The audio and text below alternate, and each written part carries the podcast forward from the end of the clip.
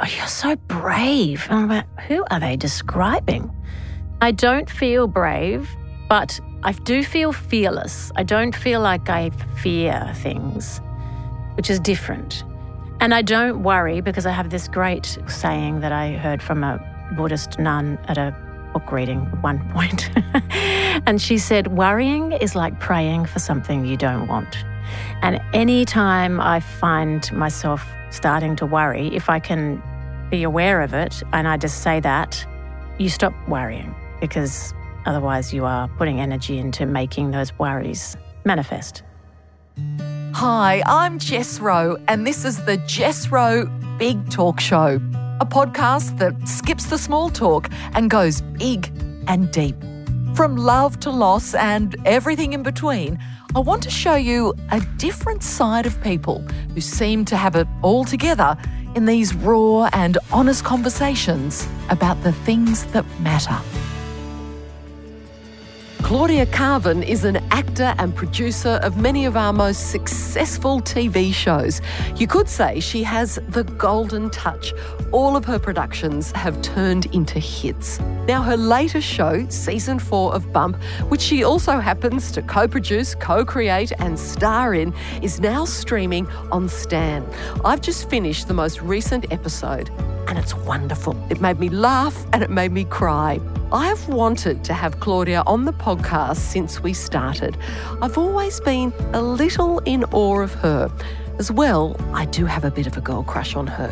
Why? Well, she has this knack of showing us who we are in all of our messy glory on the screen.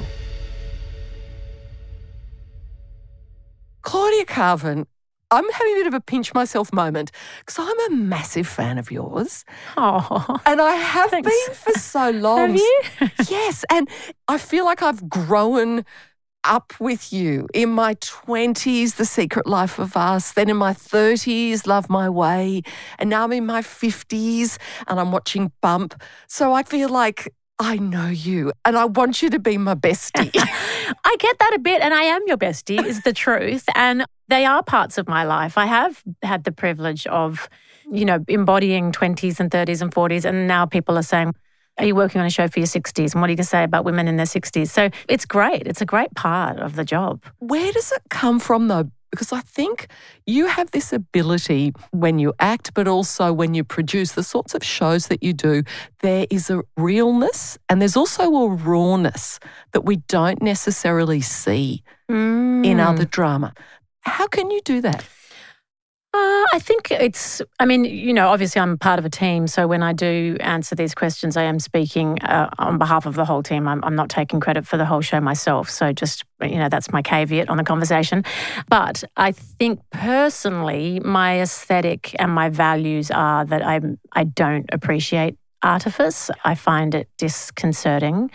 And I also think the human experience is such a privilege to be here and to communicate with people and connect with people that I don't really want any barriers. I, I really want that um, accessibility, I guess. That's what I thrive on. So that's what I bring to projects. And, you know, then, then it's a big collaborative effort. But where does that actually come from? Because a lot of us build up barriers in our lives because we want to protect ourselves. We want to put our best foot forward or have a particular image that we project. Whereas Mm. with you, it's the opposite.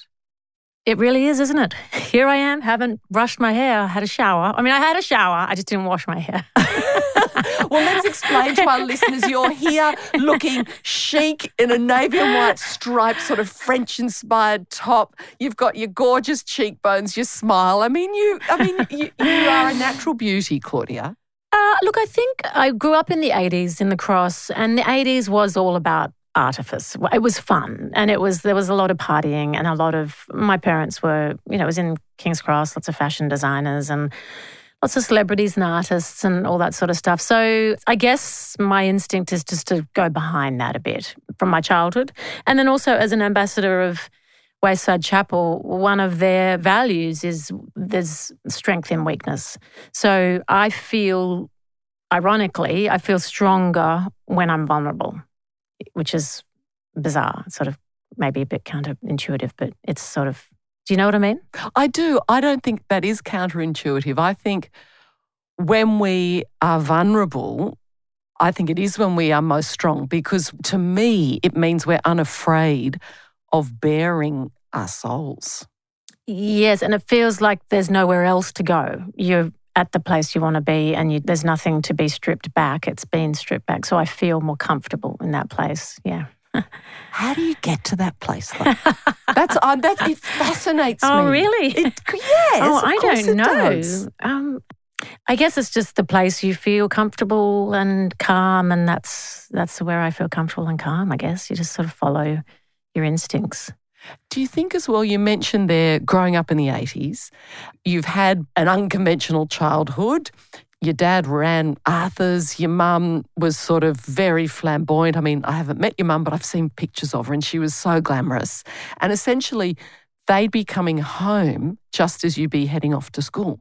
well, not always. They get angry about that anecdote. like that, that happened they? once or twice.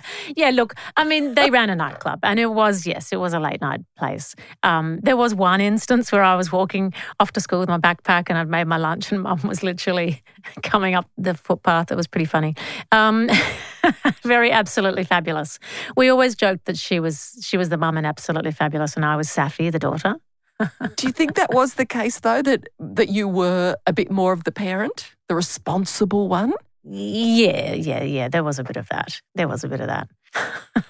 that I think can be exhausting. You know, I think about when I grew up, I've got two younger sisters, and my mum's got bipolar disorder. Ah. And so did my biological dad. Yeah. So a lot of my early memories was I was kind of caring for my mum and my sisters. So I was sort of the parent.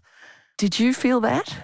Um, I didn't feel it consciously, but I do look back and it certainly was. I felt it on behalf of my brothers as well because my, my older brother has schizophrenia. My other brother has other things going on. So I did feel like I was a bit responsible for them.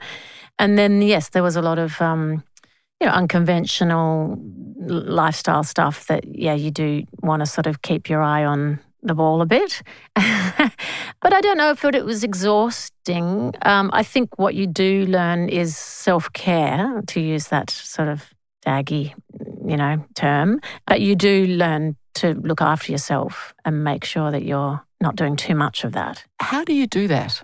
I'm still learning. Are you? Oh, you I are am. not. No, no, no, I am. really? No, no, I am. Why? Where, when do you not self care? what do you not do? well, I still find myself yeah. as a 53 year old caring for everyone else around me first. Yeah. And I do struggle still with putting myself first. Yeah. Well, that's your training from your childhood, isn't it? Yeah. Yeah. So I guess you just got to be conscious about that, don't you? And but what about you? Because you see, you're turning it back on me, Claudia. Look, I definitely do that. And then I get angry with myself and frustrated. And then, you know, then you just can move on and apologize. And, you know, you can always change it up. Yeah, it's tricky though, isn't it? You mentioned your dad, your biological father, Peter. And I'm talking, I suppose, by sharing some of my story with my mum, who I adore and I'm very close to. But sometimes when people are not at their best, it can be really hard to like them. You don't stop loving them. Yes. But often their behavior yeah. is difficult. Mm.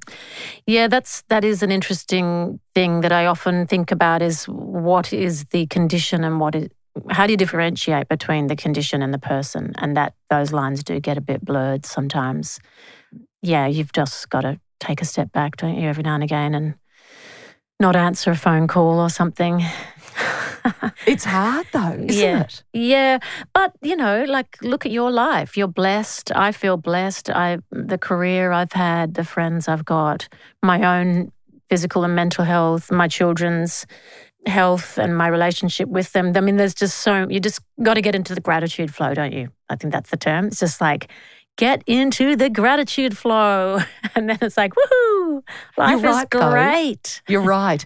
Do you think, I know with me, I've been very conscious with wanting to create an environment that perhaps I didn't have growing up. So I've, in terms of the way I mother, my family, I've really tried to break patterns or habits. Yes, yeah.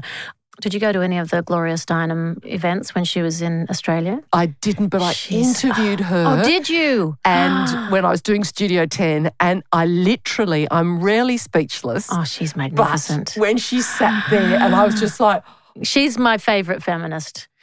Um, and she did say at one of the events I went to when she launched her book, she said it takes seven generations to heal an act of violence. Not that I, not that that's um, something that I can relate to, but in terms of, uh, you know, dysfunction or whatever, and I and you do feel like you've got to really turn things around. You want to do it quicker than seven generations, that's for sure. Yes, because you want to experience it now. Yes, yeah, yeah. So you do have to really, yeah, set your sights on it. And in terms of how you've been able to do that, I've heard you say that now you're in your 50s. It really is your time. You feel the Mm. happiest you've been. Mm, yeah, it's pretty. It's yeah, it's a little bit like getting dessert. Definitely, it's so good. Um, yeah, um, I, I mean, I just went to Japan with my kids for three weeks, and my son is so gorgeous, and it was great because he's seventeen. But sometimes I was like, "Oh, this is great, Albs. Can you feel this? You're the parent right now, and I'm the child. Is this good? I'm loving this." And he's like, "Yeah, this is great, mum. you can actually sort of take your hands off the wheel for a bit." Well, and yes, and sort of exhale and think, Mm. look at what I've done.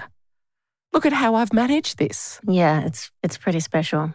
With your family, is there anything that's off limits in terms of what you then will put in your drama? Because I'd also read about your daughter Audrey basically going, oh, this is going to end up in bump, or this, I'm going to hear my words on the screen. I know. A lot of my friends do that too. They'll they'll start, you know, venting about something or telling me a funny story, and, and they'll go, "You can't put this in bump, by the way." or I'll be saying, you know, they'll they'll they'll be telling me a story. I was like, "Can I put this in bump?" They're like, "Yeah, sure. That's great." So no, I'm pretty transparent about it. And look, it goes through so many different filters. And as I said, it's a collaboration. So. Kelsey Munro's stories are in there too, and Nick Coyle and all of the writers. We all bring our own personal stories, and then it goes into a bit of a creative blender, and it sort of comes out the other end pretty unrecognizable. So, no, nothing is off limits. ah. And what I noticed, I suppose, sitting here chatting with you is you're a good listener in the sense of you just let it all go in and you don't reveal a lot about yourself. Don't- I feel like I've revealed a lot about myself. Well, a bit, but it's still, you're very good at just sort of sitting there, almost like a beautiful, elegant sort of sphinx. I do like the Sphinx pose. I am a yogi. I Ah. actually like going from Sphinx up to seal. Oh, That's a good yin pose. do you like a bit of yin yoga? well, I'm more, I get a bit restless. Do you? I get Oh. restless. I find it very hard to still my brain. Oh, but you don't you don't still It's- your brain. That's the Really? no. You don't need to still your brain. Your brain is going to keep going, but you just let it go and you just go, whoosh, okay, that thought's gone now. Whoosh. You don't try and still it. That's fine. So you can move from sphinx to seal while you're coming up with all sorts of plot ideas in your mind. And Absolutely. And then you don't beat yourself up for, oh my God, my brain's not still. It's like, this is great. I'm having creative ideas. And then eventually it sort of calms down and shuts up. But you don't have to worry about it. Sometimes it doesn't shut up. Sometimes it just keeps going on. and in terms of you know, from the outside, Claudia, people look at you. I mean, I look at you and think, wow, what a extraordinary woman. What you've achieved, the stories that you share that connect all of us. You sort of have tapped, I think, into almost the the female zeitgeist with how we are making our way through the world. But what about behind that with moments when you might be full of doubt or be thinking, oh, I don't know if this is going to work or I'm frightened about doing this. Do you have those moments? It is a strange thing that started happening in the last few years where close girlfriends will say, Oh, you're so brave. And I'm like, Who are they describing? What who are they talking about? And I don't feel brave, but and this is a f- slight distinction. I do feel fearless. I don't feel like I fear things, which is different. And I don't worry because I have this great saying that I heard from a Buddhist nun at a book reading at one point. and she said, Worrying is like praying for something you don't want.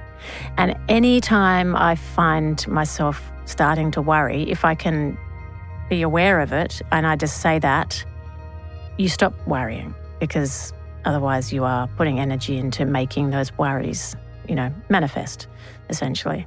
So I listen to my dreams. I really love my. Do you remember I your dreams? I do, but sometimes when I have sex dreams, I wake up and go, what was that? Probably nothing to do with your sex life. well, no, It'll I be can, something else.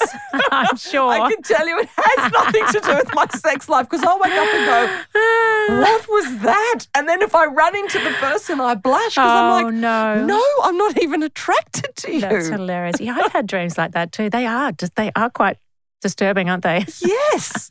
So then, which dreams do you listen to or take note of? Oh, pretty much all of them when they pop up. Like for instance, Bump Four was launched on Boxing Day, and the night before, I woke up that morning and I was like, why was I walking around the streets naked? And then, and then I was like, oh no, I'm naked and I'm in a dream. Oh, someone any moment is going to see me naked. And so I rolled myself in sand. Like, that's great. I'm covered in sand. Now I don't look naked.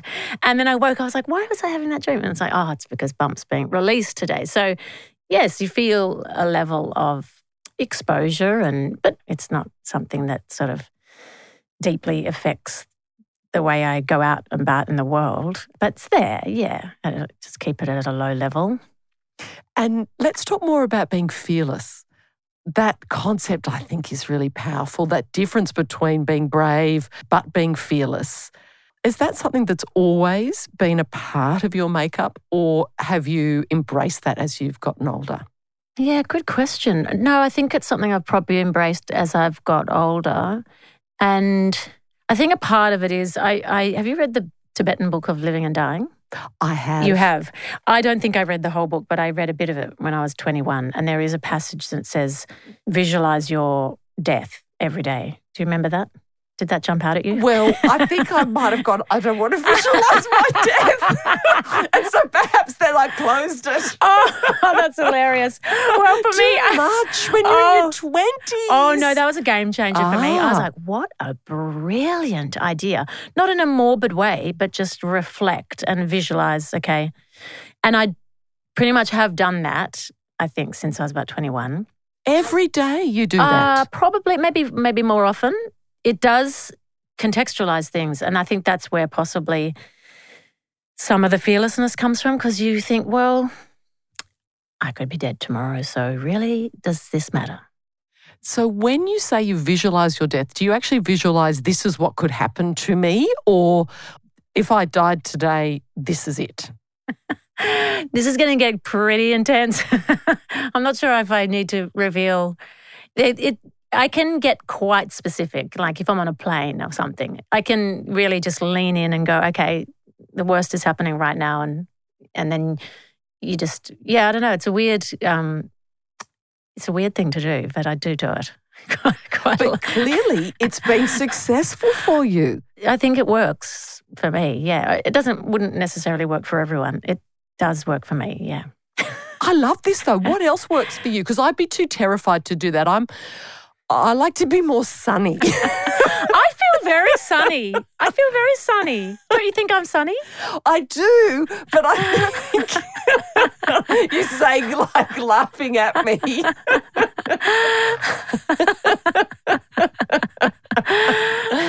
but it's also, I mean, I think it is quite grim to think about each day. What if I died today?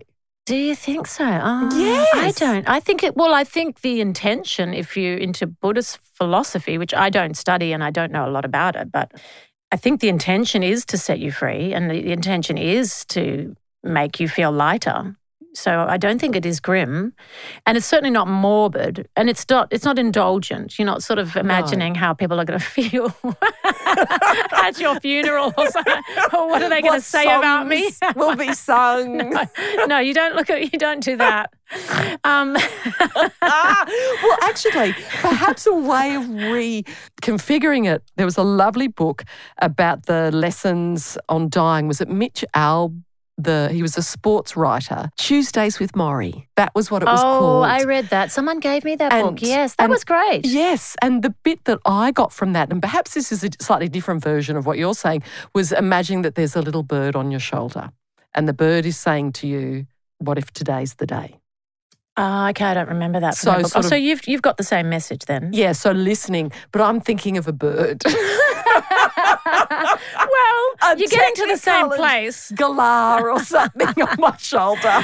What if today was the day? I think that's beautiful. Yeah. See, that's not grim. No, That's wonderful. Yeah, And it makes you cherish every moment of that day and feel grateful for it. yeah, and be fearless Yes. in how you live your life. Yeah. What I think probably makes you an incredible storyteller is you use a lot of, I suppose, what's happened in your life to inform the way you tell your stories. Yeah, I- think that's what we owe our audience as storytellers that it has to be authentic. So that's the only way I know how to do that. I mean, obviously, it's a business. The industry we're in is a business. So it's a balance, but I really do feel like taking things from real life just anchors the storytelling. Yeah, you want to make sure the stories you're telling are life affirming, is my ambition anyway while also being a little bit challenging and, and raw and sharing your values, the, the values of the team that you're working with. It's sort of like truth is stranger than fiction. In fact, often in the room, in all the writers' rooms I've been in, someone will share a story and it's often so absurd. You go, well, that's actually not going to work on television because it doesn't doesn't make narrative sense, even though it happened. So, not all the stories work for television. Sometimes you have just have to take little bits of them and then put them through a sort of story machine and make them palatable for human beings. you know, give it a beginning, a middle, and an end, and then they go, well, what are we saying with this? Why are we telling this story? Because with Bump, you co create, co produce, and you're in it, you star in it. How can you wear all those different hats? Well, I started doing that 20 years ago. Love My Way. I was also a co creator, co producer, and was in the show a lot more than I am in Bump. Um, so there was much more time on set. And I loved Love My Way. Yeah, amazing writers. Jacqueline Perske, Tony McNamara, who's gone on to do The Favourite and The Great. We did Doctor Doctor together as well. He's a master, he's extraordinary. And Lou Fox and uh, Brendan Cowell. It was an amazing team, Fiona Seres. Look, there was a lot more anxiety then when I first stepped out and did it. Uh, a lot more self doubt, fear, um, stress, I guess. But then when it worked and it was embraced, um, then I guess I just started calming down a bit. And uh, look, they sound like they're different hats, but actually they cross over a lot. So I think what people don't realize is you don't really have to then do your homework as an actor. If you've been in the story room and you're producing it and you're in the edit, the role as the actor becomes far simpler and far more straightforward. You've got volumes of conversations and obstacles and motivations and objectives all there just to pick when you arrive on set. And even when I go on to other people's productions, a script is a very it's bare bones. You know, it's it's whittled down to a couple of lines on it, you know, of dialogue on a page and a bit of big print. And you don't have access to the years of conversations that have happened before that scene was devised The backstory. the so to backstory. speak. So, it actually is probably easier having all those hats. Yeah. And it's also easier because it's so incredibly gratifying. It's so creatively gratifying. It's easier because it's such a pleasure. As a sort of 20 something actor, could you have imagined being in this role that you are now? Not at all. Not at all. No, as an actor in my 20s, unfortunately, I mean, it was a different industry then as well, but um, I sort of felt like, oh, this is my peak, um, which is terrible, terrible way to be thinking. And I also did not know what a producer did. I had no aspirations to be a producer. I didn't have any understanding of what that role entailed. I didn't know how creative it could be. So I definitely didn't have that in my sights. So, no, which is a shame. It would be great to go back and say to her, hey, it's going to be fine. Don't you wish we could do that too? I mean, I wish too. I look back at my younger self and think, oh, I should have been gentler on myself. You know, you really, I think in your 20s, it's a, I wouldn't want to go back there. I wouldn't want to be a teenager again. No, that's why we've got to be very kind to teenagers and people in their 20s. It, it's not easy, even though they, they think it's easy. It's They're navigating a lot, and there's so much still that's unknown. I think what's so great about being in your 50s is so much is known and so much is behind you, and you can really chill out.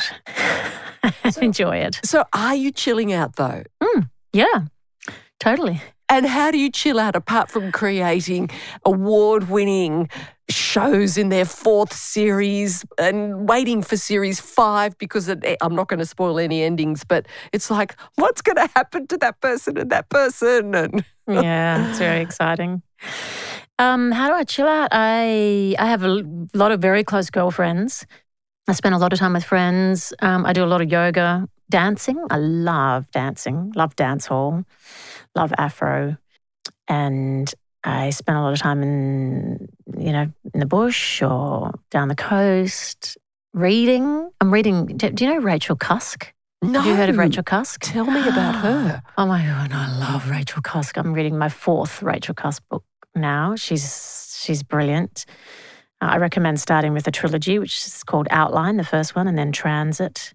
And then I've just I'm just in the third at the moment, reading and and sitting in my garden. I've got a garden now, which is very little little inner city garden, but it gives me so much joy. Uh, I've got herbs and a little Aspelia lemon tree that I'm training against the wall, and all these lizards have arrived since I've planted all these new plants, and a huge stick insect arrived. I don't even know how did it get there. There's frogs. I can hear frogs. I and I'm in the froggies. real inner city, like really inner city. I can hear frogs in my garden. So I sit in my garden a lot and just look at the. I've got a beautiful. Um, do you know a golden robinia tree? Do you know those trees? It's a deciduous tree, so it changes a lot, and the leaves are like really bright limey green and they're very light, so they flutter. It's just mesmerizing to look at. So I sit in my garden and look at the leaves on the golden robinia tree, and it's beautiful.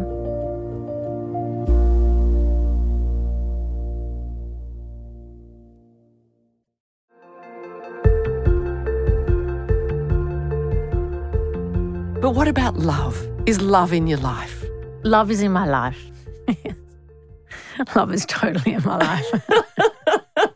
so tell us about the love. Tell us. No, no, I'm not going to talk about it, but it's there. Yeah. yeah. Well, that happy. you know what? You're happy. I'm very happy. Yeah. that makes me feel lighter for you because I think we all need that, don't we? We do. It's interesting though because when you don't have it and you have to get by without it, which a lot of us do, and it doesn't necessarily mean that in the future I won't have it again, you have to get through. So, and you do tell yourself that it's all good, it's fine without it, and you can survive. Because there are a lot of people who, who you know, it's it's it's elusive, but yeah, it is wonderful to have it. Yeah. and I think as well, I mean, the counter to that is loneliness. And often we can feel lonely even when we're surrounded by people. Totally agree. Yeah. I could almost say I don't think I've ever felt lonely when I'm by myself. I really enjoy my own company, but definitely have felt lonely with groups of people or with one individual or uh, yeah, it's a weird thing, isn't it? Yeah, it's a tricky one. It is. I read somewhere with when you went to Hollywood, you had said that it was like you had a bit of an existential crisis that you felt lonely in this place. That's yes, I did. Yeah, yeah. I can't quite explain that because I've, um, I mean, I've stayed with friends who live in LA and had a great time since then. Um, and I think it was because they were involved in the music industry and it wasn't just all about my industry. And I think that's what made it feel very sort of bare bones and. And also, I don't know, I'm not a mystical person, but maybe it's just literally the latitude and longitude, something about the topography. I don't know, but it, it yeah, it's just it didn't work for me. well, we had beautiful Rebecca Gibney on the podcast recently, and she felt very much the same. about Hollywood that it was just she kind of arrived and looked at all these posters and pictures of of other actors and thought, nah, this isn't for me. And I wonder though how you feel, say when you see other Aussie actors like Sarah Snook, who you've performed with, you know, getting all these accolades and things. How do you feel when you see sort of that success? Oh, I feel very happy for them. Very happy. I mean, most of my peers went overseas. Cate Blanchett and Rachel Griffiths and Jacqueline McKenzie, like majority of them. Rose Byrne, who's a bit younger than me, but Simon Baker, who's a very close friend, he, everyone pretty much left. and I was incredibly grateful that I didn't have to do that. I mean, I don't think Simon Baker would mind me saying so, but when he left, he couldn't get an audition in Australia. They wouldn't audition him. So he had to go. Um, he now lives back home in Sydney. So sometimes it's out of necessity. And I didn't have to do that. I, I was always able to make a living in my own town, um, which I feel extremely lucky. And you know, and I had a stepdaughter from a very young age, so that you know that was very important to keep those two families together. So I, I feel yeah, feel thrilled for them. I mean, I'm thrilled too because if you didn't, we wouldn't have these amazing stories that oh, you've shared with us. Someone Secret else would have done it. Us, Love My Way, Bump, and all these other amazing things that you do. Yeah, and look, I don't think I would have had that opportunity in a different country either. I don't think those opportunities would would have been available to me in America because it's not my country, it's not my accent, it's not my culture. Uh, so, yeah, I feel very grateful that um, I got those opportunities here, and that's thanks to John Edwards, who was one of the producers of uh, Secret Life of Us alongside the amazing Amanda Higgs. And he was the one who, um, after I directed a block of Secret Life of Us, he sort of recognized, well, as he said to me, which was really bizarre, I was about 30 years old, and he said, Claudia, you have um, statesman like qualities. You're a leader. I'm like, oh, really? Am I? Well, whatever, whatever you reckon, John. oh, okay, yeah, I'll, I'll do that. but he recognized that quality in me that I still don't really see. And he gave me the opportunity to run with it and gave me a lot of freedom, which is very unusual. Because I've heard him say that, I mean, he says you're one of, well, the most successful producer in Australia. And for him to give you that opportunity to direct at the age of 30, is huge. I mean, I, I couldn't direct anyone to save myself. I find it hard to organise myself getting out the front door. What is it that you think you have that makes you good in that role? I think I get out of my own way. I think I I make sure it's not about me is probably the essence of it. And also, I've been on film sets since I was 10 years old. So I am part of the crew. You know, I understand how a crew works. It's a it's an ecosystem. I understand how to talk to a DOP, how to talk to art department writers.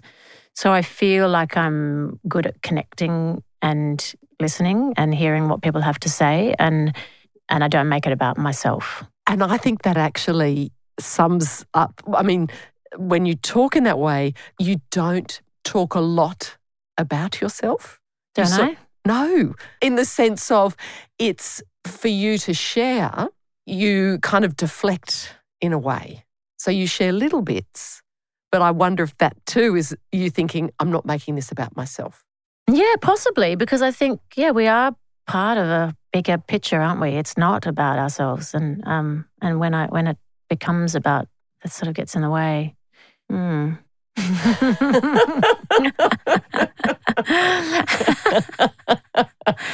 mean, I, guess it makes it a lot harder too. Like, for instance, I went back to the- I did theatre this year, uh, last year, and I hadn't been on stage for 25 years. And uh, 25 years ago, I definitely made it all about me. And I didn't do a good job, and I was, I had a lot of stage fright. And then I was towards the end of the run, I was very bored. like, it was all about my journey and my experience when I went back to it last year, it's not about me being on stage. It, this is about the writer. This is about Mitchell Butel's direction. This is about my co stars. This is about the audience. And then it becomes a really pleasurable experience because you are serving other things. I did my job as well as I could and I enjoyed it. But majority for me, it was about Edward Albee and his writing. I have such a huge amount of respect for him and I love that play, The Goat or Who is Sylvia? Fantastic play. And also, this is a way of you also being fearless to do something that, as you say, you hadn't been on stage for 25 years. Yeah. That's huge. and because you can't hide, there's nowhere to hide, is there? No, no. And, I, and it was, um, I guess, what's that saying? The greatest fear is fear itself, or however it goes. But even when I was rehearsing and I was wondering, oh, is there going to be a point where it's going to overwhelm me? Yeah, but there was a little bit of mystery about how it was all going to go. Um, I didn't feel 100% confident. One actor said backstage that in um, someone's autobiography, they said that they peek out at the audience and say, I hate you, I hate you, or something like that, or something really negative. And this actor was the same. They're like, oh, I hate those people. And I definitely, I was like, that's strange. I, I, I definitely feel the opposite. I was like, I love you guys. And I'm so love the fact you're here and that you want to see this play and that you're interested in theatre and you want to have a collective human experience. And I'm going to listen to your response and I'm going to give something to you. And it's going to be a conversation. And I think that was why I didn't get, you know, stage fright or because it, it wasn't a, a moment of conflict or there wasn't any sort of anger there or it was this is like this is great. And you were in the moment. Mm. and you were connected. And i think with live theatre it's such a connection i would imagine between you and the audience. And you're never going to get that back again. And that's really quite i think almost sacred i think Yes, you want to be experiencing that moment. You don't want it to be passing you by because you're distracted by all these other thoughts or overwhelming, you know, anxiety or whatever. I listened to a great podcast recently about um it's, some term called inter inter no it's inter oh, I can't remember even how to pronounce it but it, it's a training it's about tuning into your sixth sense and some of the tests they do is you have to sit there you can't touch your pulse or touch your neck or anything and you try and hear your heartbeat. And then there's other ones where they play you a beat and you have to say it, whether your heart is in sync with the beat or is it out of sync. And a lot of people can't do it. And then the extrapolation from that was that's where a lot of the panic attacks are coming from. Like, do you know that a lot of the time you hear an ambulance going by, they are going to deal with someone who's having a panic attack to tell them they're not having a heart attack? Really? Yeah. Oh my goodness. So the explanation in this podcast was if you are in tune and you can feel the anxiety rising, then you can deal with it before it becomes like a bushfire and it's out of control. So that was really interesting. I love that. Mm. It's almost a bit. I love the moment, a number of moments in the most recent series of Bump where your character holds hands with the rest of the family. And what is it that you say it's to, to calm the moment. I love it. The glimmers. Yes. Yes. Can you share that with our listeners? Yes. I just love it. Yeah. Oh, well, that's got a great backstory, actually. So I was invited by Climate Council and Groundswell to do this sort of four day course in environmentalism and um, what we can all do about it. And I sort of didn't want to go because I was like, I, you can't tell me anything. I read all about it. But I went. And what I took, my takeaway was the most important thing we can do is talk about it and the most important thing we can do is stay hopeful. And so then I started reading a lot of articles because we wanted to put a lot of the stories into Bump. Kelsey Munro and I decided we want to make a lot of the storylines, you know, have some um, environmental angles without being didactic or without being. Uh, it was a tricky tone to set. But when I was reading a lot of articles, there was this great article, I think it might have been in The Guardian, which was about glimmers and finding those extraordinary stories of hope and just telling them to yourself. And so we wrote that into the scripts. And I think that's what you do so beautifully is that you share our stories with us and also give us hope and humour and rawness within it. So thank you, Claudia, for, for doing that. You're just amazing. Thank you. Yeah, a lot of people call that, um, they say, oh, bump, it's so wholesome. And I'm like, I really struggled with that. I was like, how is it wholesome? Like some of the stuff, some of the places we go to are quite confronting.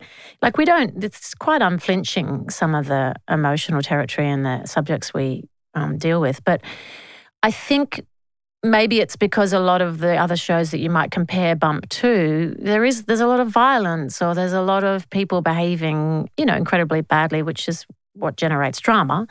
So yeah, we do make a conscious effort to to try to not do that, just offer something different, really. I love it. And thank you for doing that through my kind of 20s and 30s. and now 50s. And look, hopefully 60s and 70s. Yes. Bring it on. Bring it on. Thank you for being on the podcast. Thanks for having me. It's been really lovely. How about that? I want to go home and look up how you do a sphinx stretch going into a seal. but there is so much I think we can take away from that chat. And I love as well that idea that Claudia had about worry. Something that she read that a Buddhist nun had said that worrying is essentially the idea of praying for something that you don't even want. I think that is a goodie, and I think that is something that I know I want to share with my daughters. Now, you do want to check out the latest season of Bump. Now, season four, it is streaming now only on Stan. I love it. There is so much in there for you. It is funny, it is heartwarming, it makes you think. It really is something beautiful. We also have so many exciting guests coming up for you on the Jess Big Talk Show podcast and please subscribe to the show. It would mean so much to me. And of course, spread the word. Now, why subscribe? It is free and it means all of these great conversations will be quicker for you to access in the app and you will never ever miss an episode and a really great conversation. And for me, it also means I get to see that you're enjoying the show. And also, I learn about you, my beautiful audience, because I want to make sure that the guests we're having, the conversations that we are having, are resonating with you. So, subscribe, send us some DMs, hop on board the Insta. I really want to hear from you. And if there's someone in your life that loves Claudia Karvan or is curious to get to know her better, why not share this conversation? Conversation with them by simply tapping the three dots on your screen, and you'll get some big brownie points for that from me, as well as some caramel slice points, because I must say I prefer a caramel slice over a brownie any day. And if you love this episode with Claudia, I reckon you will love my chat with Bryan Brown, and we'll put a link in the show notes for you. Oh my God. This isn't a physical problem. This could be a mental problem. And then I said to my GP, I want to talk to a psychologist. And I did, and we got to the bottom of it. And uh, so now, if something like that happens, and it hardly happens, but if it does, I go, oh, it's you again, is it? Okay, well, you know, do your bit and then wander off home, will you? Because I got things to do. Yeah, I'd always say, look, go and talk to someone. They can only help you. It's not a shameful thing. It's like, I think you're a bit of a dill if you don't go and do it. The Jess Rowe Big Talk Show is hosted by me, Jess Rowe, executive producer Nic McClure. She's a wonderful leopard lady. Audio imager Nat Marshall. Supervising producer Sam Kavanagh. Until next time, remember to live big. Life is just too crazy and glorious to waste time on the stuff that doesn't matter.